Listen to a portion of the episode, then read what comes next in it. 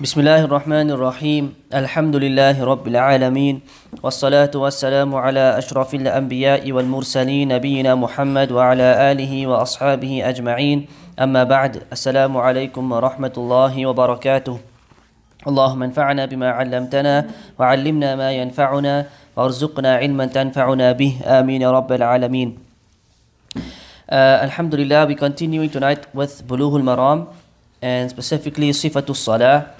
Chapter which deals with the description of the Salah, the description of the Salah.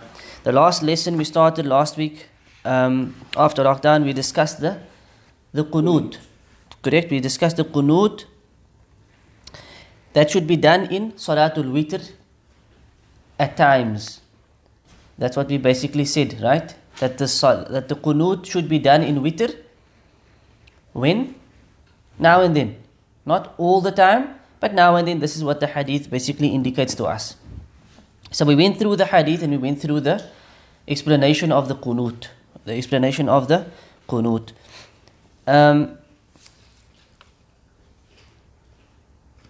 the next hadith, which we should have covered last week, is also about the qunut, very briefly, narrated by Al Bayhaqi or in this, the, the book of Al Bayhaqi from Ibn Abbas radiallahu anhuma, he said, كان رسول الله صلى الله عليه وسلم يعلمنا دعاء ندعو به في القنوت من صلاة الصبح Ibn Abbas narrates and he said that Rasulullah sallallahu alaihi wasallam used to teach us a dua that we used to supplicate with in Salatul Subh.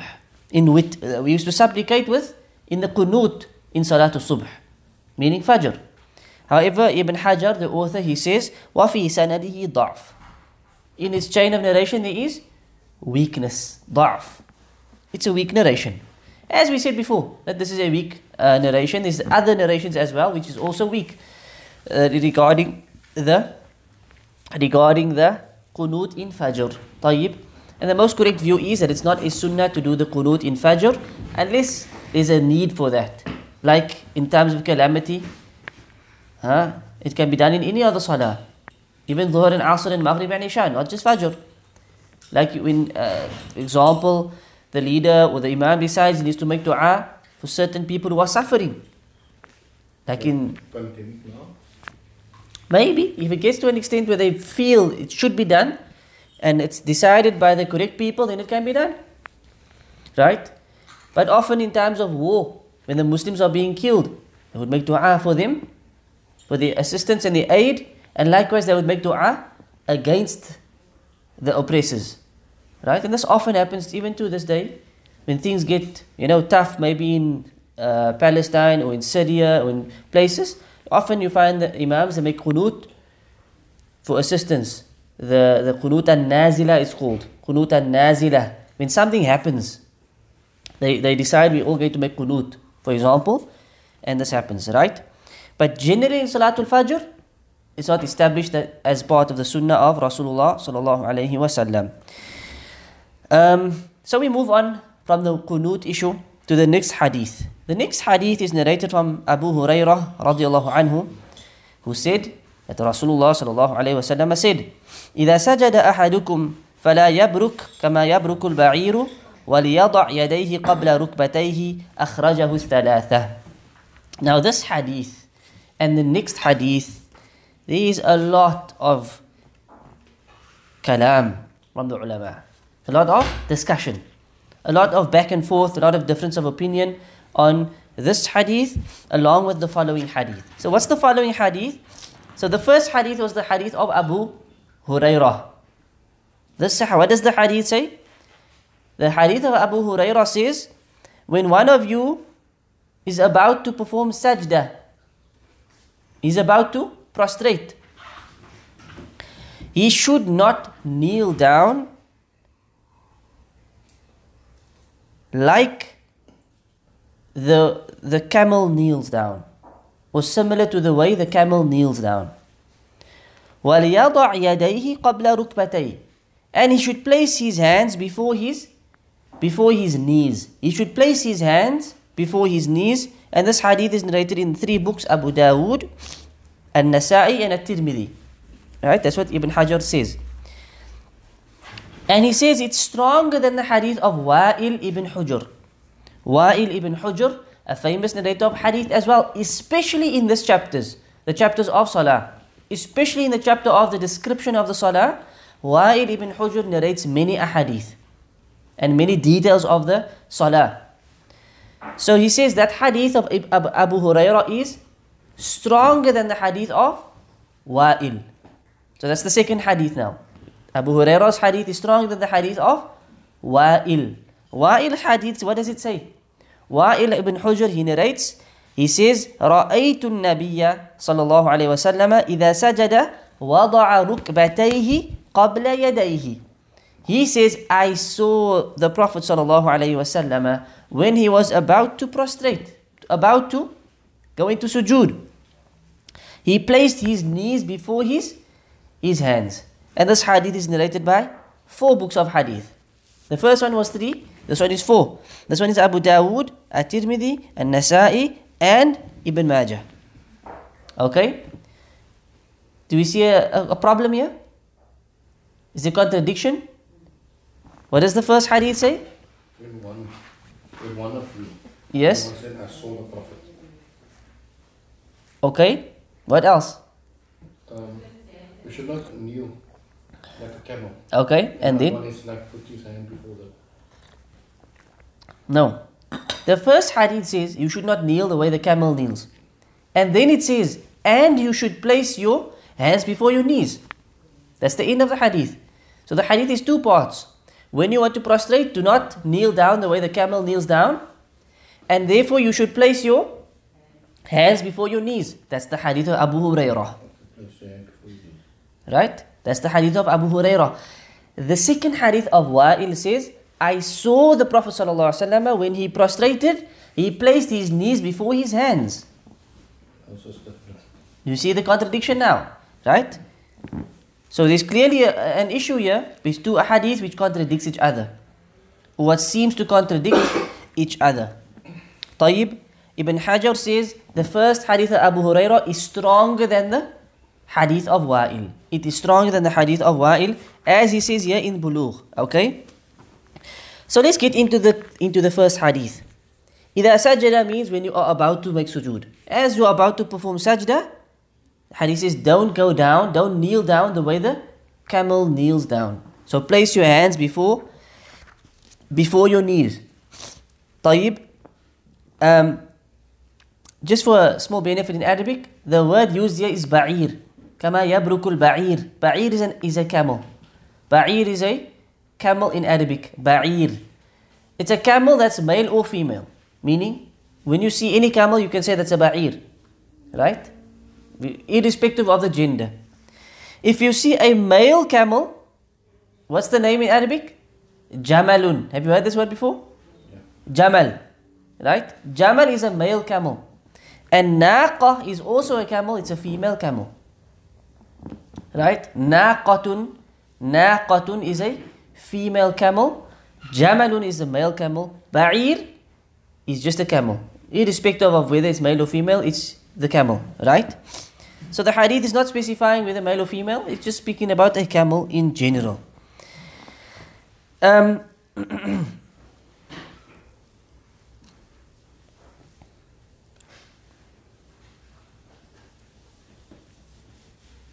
Is it Jamalun or Jamal? Jamal, Jamal. uh, Lun or Lin or Lan depends on the context. Right? It's a Jamal. Let's say Jamal.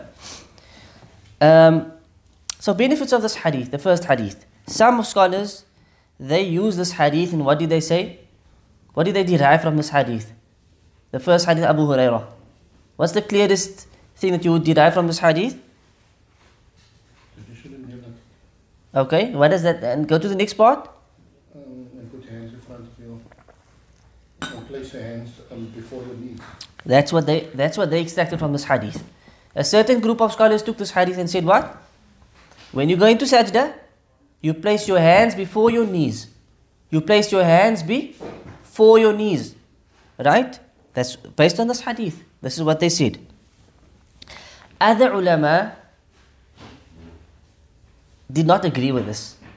Other ulama said, this is there's a problem here in this hadith. And they said that when the camel kneels, how does a camel kneel? Backwards. Knees first. Huh? He places his hind knees on the, on, On the ground. on the ground.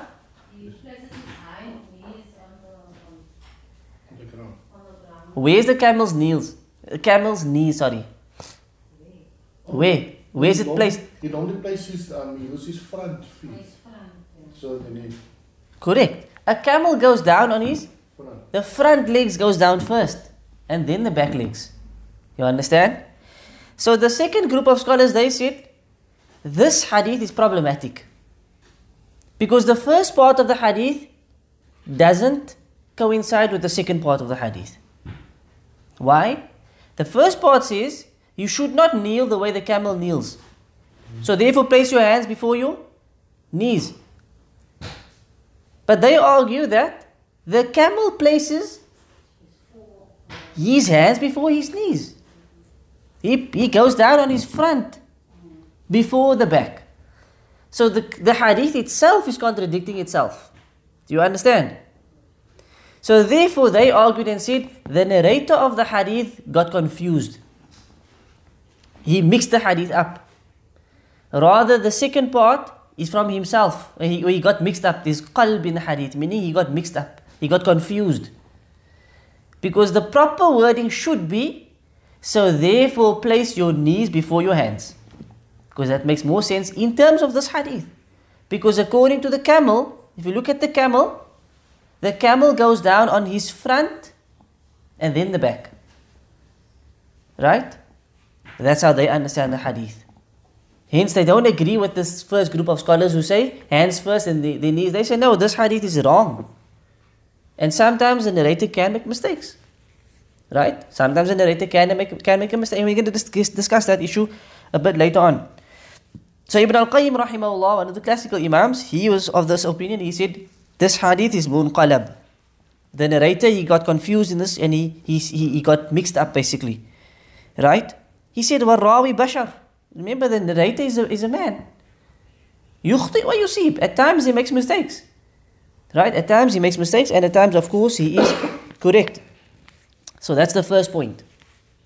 Then the second group argues, or the first group argues back and says, when we take the camel, the camel's knees are in front. The knees of the camel are where? Are in the front legs. So when he goes down on the front legs, he's going down on his on his knees. You understand? That's the argument they're making return. The second group says that is correct. The knees are in the front legs. The knees are in the front legs. But firstly, the knees are also in the back legs. The camel has four knees. A camel has four knees in the front legs and the back legs. You understand? So if you say that going down, because the camel goes down the front legs, that's him going down on his knees, we should go down on our hands. Either way, he's going down on his knees. Which means this doesn't prove that what you're trying to say it proves. Either way. Right? Hence, they conclude and they respond to the statement and they say, this hadith is not speaking about hands or knees first. This hadith is actually telling us don't kneel the way the camel kneels. The way the camel kneels. In the manner that the camel kneels. The hadith doesn't actually tell you hands or knees first. Rather, it's telling us, rather, it's telling us, don't go down the, in the manner that the camel goes down. So, how does the camel go down? How does the camel go down? The camel goes down with his front first, So don't go down with your hands first. which means, which in our condition would be, don't go down hands first. Rather go down, you know, from the bottom. Rather go down from the from the bottom. Okay? Another argument they make is that this hadith is inauthentic in any case. The hadith is weak in any case. As Ibn Hajar saying that it's stronger than the hadith of Wa'il, he said it's stronger than the hadith of Wa'il because there's another hadith of Ibn Umar which supports this hadith of Abu Huraira and was authenticated by Ibn Khuzaymah. And Bukhari mentioned it mu'allaqan mawqufan, meaning it was mawquf, it doesn't reach up to the Prophet ﷺ. His point is there's supporting evidence, hence it's stronger. The other side argues and says even the supporting evidence is weak. Even the su- supporting evidences are weak for reasons. And we're not even going into the details. If you go read up on the details, then they go into each narration, why each narration is weak, because of this narrator, and what this scholar said about that narrator, and it becomes a long discussion. Becomes a long. I was reading on this hadith. Most of my time spent reading on this, just this hadith. Just getting through this issue.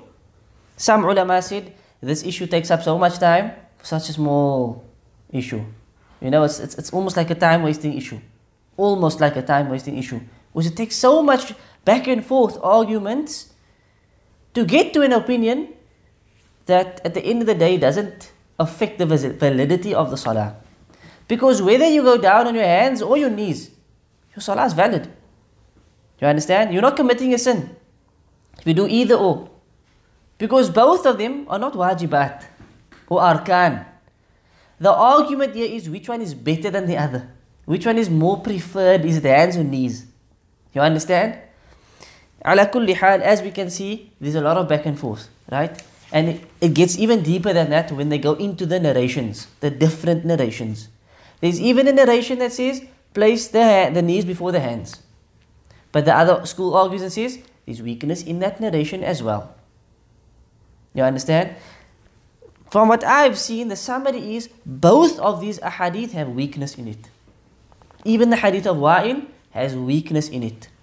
Both of these ahadith have weakness in it. And the supporting evidences also have weakness in it.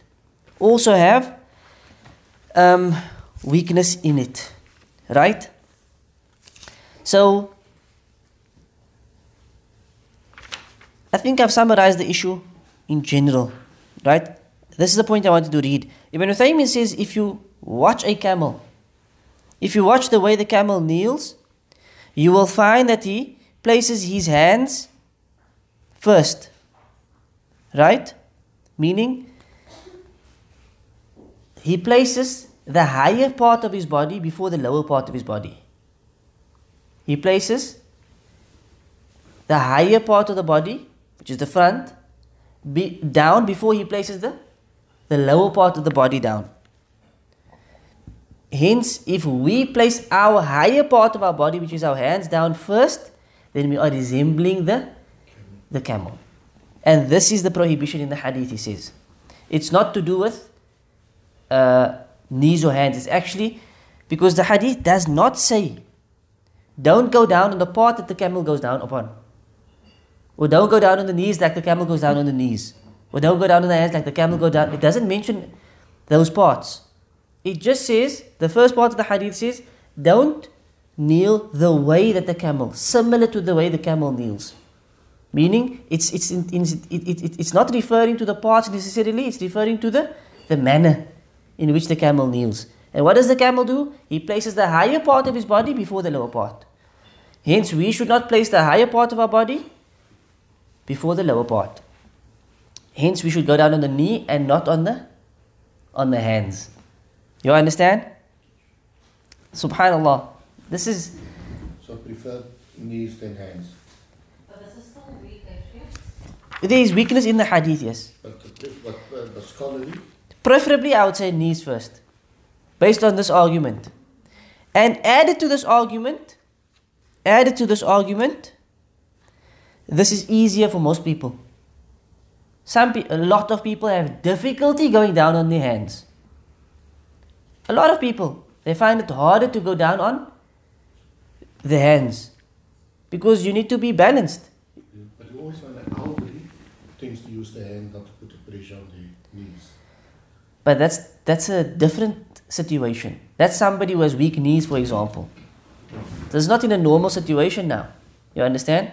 We if we're speaking about somebody who's forced, like he's got a bad weak, uh, a bad knees, for example, so he has to go down on his hands first. That's completely different. Then for him, we say you must do it that way, irrespective of what the other scholars and views say. For him, we say you have to because it's easier for you and it's difficulty for you to do it the other way. Then avoid the difficulty. Avoid the difficulty, right? That's one point. That's a separate point, which is a good point to make as well. Anybody who has difficulty in one of these options, we say to him, take the easier option. Don't put yourself through difficulty, especially in the salah. Especially on this type of issue. It's not a wajib, it's not a rukn, it's not a, you understand? Take the easier option without a doubt. Coming back to the issue of the knees first, added to this, we said it's easier for most people and it's more natural. If you were to tell anybody, go down, naturally people go down on their knees first. It's, it's more in flow with the, the natural inclination of people. Added to this, which is the strongest evidence, one of the strongest evidences is it's authentically narrated from Umar ibn Khattab and Abdullah ibn Mas'ud that they would go down on their knees first. It's authentically narrated from who? Umar ibn Khattab and Abdullah ibn Mas'ud, two well known companions, known for their knowledge, known for their deep knowledge. It's authentically narrated from them, and this can be found in the Musannaf of Ibn Abi Shaybah, that they would go down off on their knees first. You understand? That hadith, it just say the Prophet went down on his knees first and does not continue or say, Which, which one is this now? um, how does Umar narrate the hadith? Umar, no, no, it's narrated that that's how he did the sajda. Meaning somebody described the way Umar made sajda, Oh, okay. he went on his knees first. And Abdul Mas'ud the same, he went on his knees first. Are you with me? It's not that he narrated a hadith that the Prophet said it. the- They were watching him. You understand? Uh, and that's why most scholars say go down on the knees first and then not on the hands. Most ulama say this. Right? Um, but as we can see from this issue, it's not an issue to fight over. Somebody goes on the hands, no problem. Somebody goes on the knees, no problem. It's one of those issues where you choose which view you feel is correct, what, what view you feel makes the most sense, and you follow it. You understand? The same with many issues of the salah. For example, when you come up from the ruku, do you put your hands back on your chest or do you let it hang by the sides? Right? We spoke about that issue. Again, whichever view you follow, follow that view. It's, it, it's always going to be differed over. But didn't you say on back on the side is weak? That's not the thing. Me? Yes. No, I didn't say that. We discussed it. The Sheikh said is No, I didn't say that. Surely not. The, you see, there's no hadith that says put it back there or let it hang by the side. Hadith doesn't speak about it. It's, it's not mentioned in the hadith. Hence, the difference of opinion is so strong. If it was mentioned, we'd have all been on that view. You understand? So, that issue, what, what does, how does the issue go? The Prophet said, when you're standing in the salah, when the Prophet stood, he would place his right hand over his left hand and put it on his chest. Or put the right hand over the left. Right? Now, you, when you're going to ruku' and you come up, you are standing once again. Correct? So the ulama use that first hadith and says, you are standing. Hence the hadith applies, put the hands back on the chest. Other scholars said, no, no, no, that hadith is speaking about when you're standing and before the ruku, not after the ruku. It doesn't apply to after the ruku because that's a different position. And that's why they differed. That's how they differed over the issue. No, we're not about the ruku, we're talking about just after you pick up, uh, you left takbir, so, um, recite Surah, Surah Al-Fatiha, Yes? and your hand is on your chest, Yes. on the side. No, no, no, no. I'm not speaking about that issue. I said coming up from the ruku. Now the ruku, yes, no, that, that Now, before the ruku, we all agree the sunnah is to place the right over the left. That is what I'm That hadith is Bukhari. There's no doubt. I was speaking about that section. No, that that section, no doubt. Yeah, no, no, Stand by the to stand with the hands on the side, there's no authenticity in it. can do both. It's better to do both. Perhaps we can do both, yes. to act upon both views, to mix it up, because there's no clear cut evidence for any view. Some scholars lean to the one, some scholars lean to the other. Majority of the ulama say, let the hands hang by the side at that position. Majority. But other scholars said, no, you are standing, hence you, you stand like you were standing before. But there's no clear cut text. Hence, there's a difference of opinion. Uh, this issue, there is clear cut text, but they argue over authenticity. And such to the extent that this, they argue that the hadith is qalb, is fi qalb, meaning that the narrator got mixed up. Right? Maybe a good point to mention here is the asal is that we do not doubt the narrator. Right? The general rule is what? We don't doubt the narrator's narration. So if we say he got mixed up, for example, that doesn't mean you can take any hadith and say the, the narrator got mixed up. I don't agree with the hadith. Doesn't make sense. So we can say that, he got mixed up. You understand? This is very important as well to mention. Um, the point here is they argued this point because it differed against. The, they said the hadith didn't make sense to them. To them, it it it was a contradicting statement to the first part of the hadith itself. Never mind the second hadith. That is why they said he was there's something wrong with this text. That's why they said he, got mixed up because it doesn't add up what he's saying. You understand? Um, and Allah knows best, right? The main thing to understand is this: no scholars, except very few, one or two maybe, said that this is a matter of wajibat, that you must go down on the hands or the knees. You must. Most of the scholars, they, what were they differing over? Which one is preferred? So, whichever one people follow, they should not be criticized for following that. They should not be criticized for following any of those views because it's a matter of difference of opinion, and that difference of opinion will always be there. Right? Because there's no clear cut evidence for any of the two views. Secondly, majority of scholars say which view? Majority of the ulama say which view? The knee. The knees first. Right? This is the view of Imam Shafi'i, Imam Abu Hanifa, and also Ahmad. Right? A second group of scholars, which is a narration from Imam Ahmad, said hands first. Right? One view of Imam Ahmad said hands first, and other scholars, like Sheikh Al-Bani in the famous book that people generally teach, Sifatul Salah, you will see he's a strong supporter of which view? Hands first. That's why a lot of people who follow that, use that book, they will say hands first. But they haven't delved deep into this mas'ala.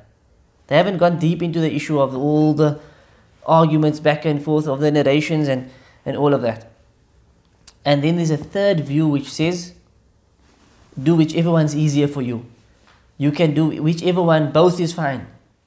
There's a third view which says, anyone is fine. Anyone is fine. Right? And that view has a point. They have a point. Anyone is fine. But which one is more preferred? Allah Alam, it seems to be knees first, and Allah knows best. Allah knows best. Tayyib. We move on. To the next hadith from Ibn Umar رضي الله عنهما أن رسول الله صلى الله عليه وسلم كان إذا قعد للتشهد وضع يده اليسرى على ركبته اليسرى واليمنى على اليمنى وعقد ثلاثة وخمسين وأشار بإصبعه السبابة رواه مسلم وفي رواية له وقبض أصابعه كلها وأشار بالتي تلي الإبهام This hadith here speaks about the description of the tashahhud and how to place the hands in the tashahhud. The tashahhud meaning the tahiyah, right? The tahiyat. So the hadith says, narrated from Abdullah bin Umar, may Allah be pleased with him and his father, that Rasulullah sallallahu alayhi wasallam, when he sat for tashahhud, when he sat for tashahhud, he would place his right his left hand on his left knee. The hadith mentions knee on the left knee, meaning on the end there, on the, on, on the end of the knee, right? Between the thigh and the knee, the end there. He would place his left hand on his left knee. واليمنى على اليمنى and the right hand upon the, the right knee. وعقد ثلاثة وخمسين and he formed a ring.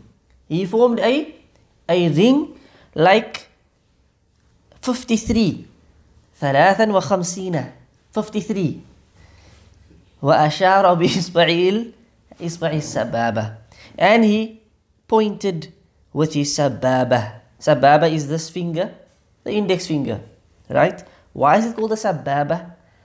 It's, it comes from the word sab. What is sab?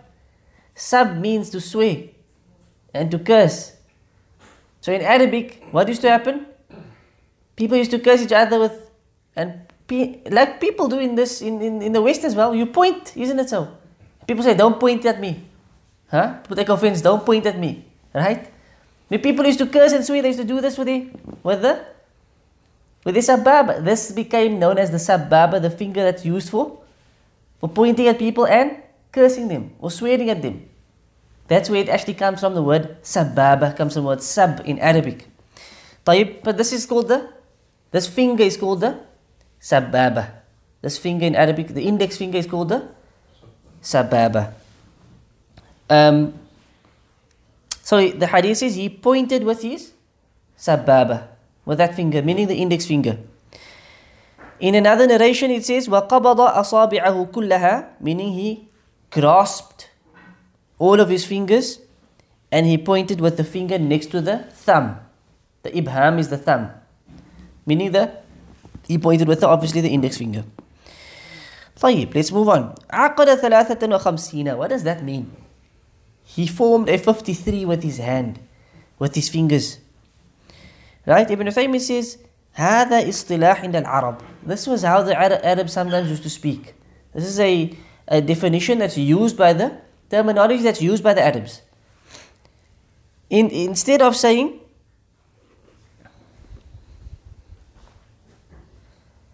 um, what's the meaning basically? The meaning is, rahmukallah, that he used to clench his, or, or what's the word, uh, grasp his fingers. Maybe you can show, right? All of them until the thumb.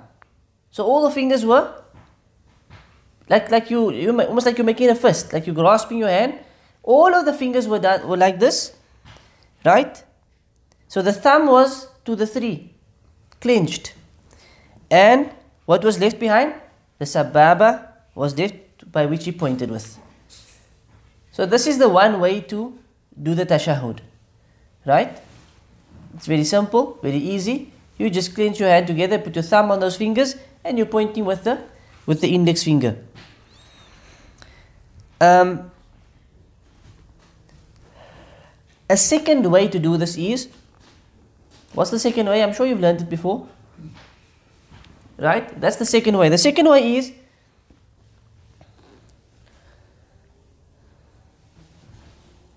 the second way is to have the thumb attached to the middle finger.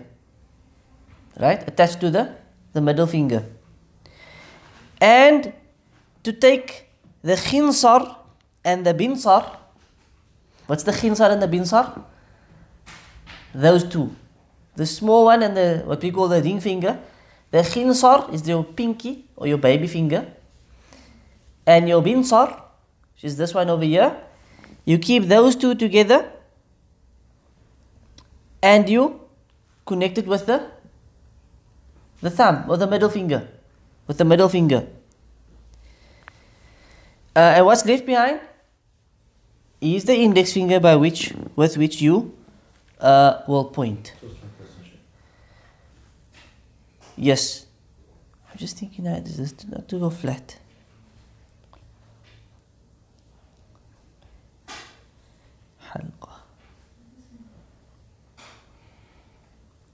And when he used to make dua, he used to move the index finger.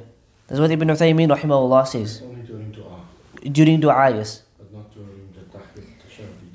Again, there's difference of opinion, man. It's it's it's one of those issues again where you're gonna have one scholar saying throughout, one scholar saying only in the in the dua, another scholar saying don't move it at all.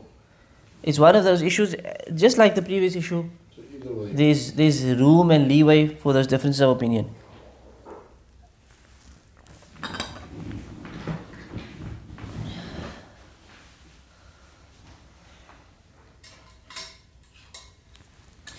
طيب.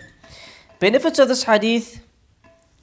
Every part of the body in the salah has, you know, a specific way of being placed in the, in the, uh, as an ibadah. Yani. You know, all these parts of the body must be used specifically, and must be done in a specific way. It's it's it's, it's part of the ibadah. The hadith also teaches us about how to place the hands in the tashahhud. Right? That the right hand goes where? on the right knee, the left hand was on the left knee. Also in another narration it mentions thighs. Huh? On the on the thighs, which means it doesn't reach the knees. It doesn't reach the the knees. So what what do we do now? We do both. We try to do both. What does that mean? Some salahs you put the hands by the knees, other salahs on the on the thighs, a little bit higher up. Thighs, we don't mean the upper thighs, no? Just before the knees, right? The lower thigh is also this, this whole thing is your thigh, right? So we're not talking about those your upper thighs here, right on top. That will also be very awkward, the way you're sitting, isn't it? So, so it's it's it's a little bit further down, just before the knees. The other one will be onto the knees, right? Onto the knees. So we try to do both of them. In this way, we are acting upon more of the of the sunnah.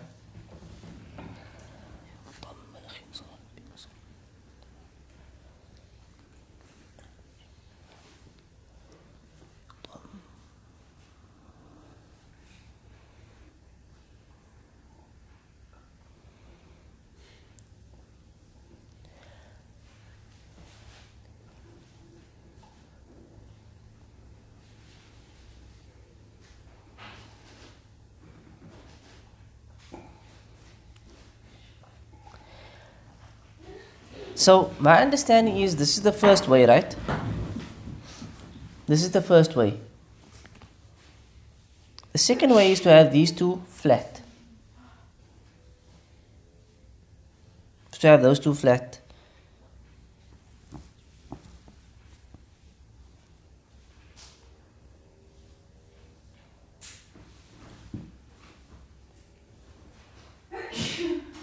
طعم الخنصر يرحمك الله خنصر المنصر حلق الإبام.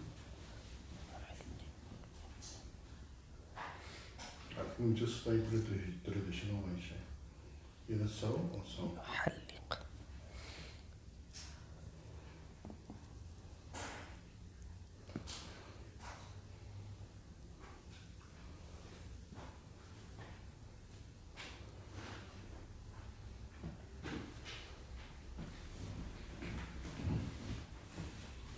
الله أعلم طيب um,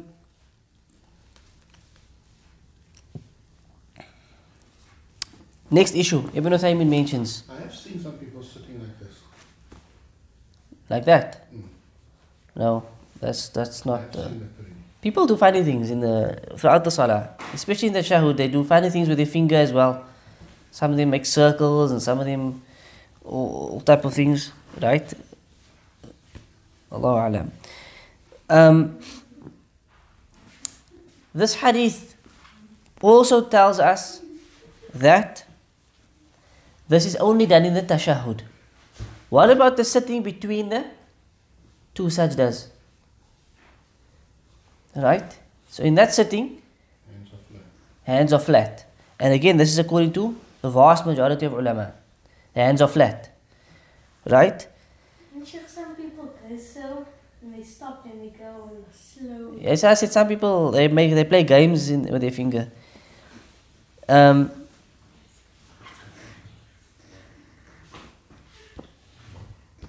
yeah, majority of scholars they say in the tashahud, that's how you sit. Between the two sajdas, you sit normally, right? You sit normally. Ibn Uthaymin rahimahullah has a different view. Ibn Uthaymin has a view that he agrees with Ibn al-Qayyim where they both say when you're sitting between the two sajdas, you should sit the way that you are sitting in the tashahud. Meaning you will be like you're pointing with the finger. The same way that you sit in the tahiyat, you will sit between the two sajdas. The reasoning behind this is similar to the reasoning for the when you come up from the ruku, you place your hands on the chest. Similar reasoning. That the hadith says when you are sitting, when you are sitting, you must be pointing. Hence, that's a place of sitting. So you must be, you must be pointing. And he mentions a hadith, which basically says that the Prophet ﷺ placed his right hand on his on his right leg between the two sajdas, like it was described in the tashahud. Like it's described in the tashahud, which means what? That he was pointing between the two, be- between the two sajdas as well. Right? That's the view Ibn Uthaymin follows. And he argues this view and he says he used to be against this. He used to say, no, the hands must be flat until he came across this hadith. And the hadith is, is mentioned in Muslim Imam Ahmad and others. And therefore he follows this view. Right? What did I say? Majority of the ulama don't agree with this. The vast majority of the ulama don't agree with this. So some of the other scholars argued and said, no one from the Salaf ever said this. No one from the Salaf ever had this opinion. Why don't we find any scholar from the Salaf having this view? They would have mentioned it in their books. They would have taught this to their followers and so forth. That when you sit in the between the two sajdas, you also have to have to point. And that's a strong argument that they make. As well, along with that, we have a hadith uh, from one of the Sahabis, Abdullah ibn Az-Zubayr. Abdullah ibn Zubayr, who refutes this as well. To say that this was not the way he sat between the two sajdas. And that is sufficient for us and we accept that. And therefore this narration that he's mentioning is a narration that's shadha. It's a odd narration. Because it goes against something that's almost agreed upon. Something that's well known. That's why they, most scholars don't accept it and they say that the narration is, is strange and odd. And it's not acted upon by majority. So we stick to that. And we say between the two sajdas, keep the hands flat. Keep the hands flat and don't point between the two. Although, if you see somebody doing it, this could be why. This could be why now we at least learned that it's an opinion. So it's one of the views of the scholars. That even between the two sajdas, they would, they would point. Right? Um, but let's stick to the majority of ulama on this. And the fact it's not narrated from the Salaf, and Abdullah ibn Zubayr said it shouldn't be done like that. He's a Sahabi. We can accept that and we uh, do not do this in the tashahud. Then he comes to the mas'ala of um, tahriq. Tahriq means to, to move the finger. To move the finger. Right? So pointing with the finger is one thing. Moving the finger is something separate. Moving with the finger is something separate. Right? Again, there's two narrations here from this.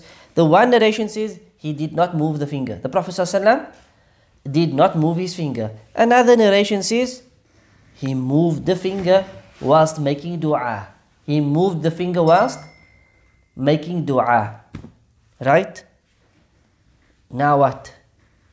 Some scholars are of the view that you should move the finger throughout the tashahud. Shaykh Albani rahimahullah. He says, the beginning of the tashahud you start pointing and you start moving the finger. Right? Up until the end. And his argument is that the entire tashahud is like a dua. It's like a dua. So you should you should make the move the finger throughout the tashahud. Another group of scholars said, like Ibn Uthaymin is of this view, you only move the finger when you are making dua and it's not the whole tashahud. It's not the whole tashahud. It's only the end of the tashahud where you are making dua. That's when you move the finger. The beginning part, you don't move the finger.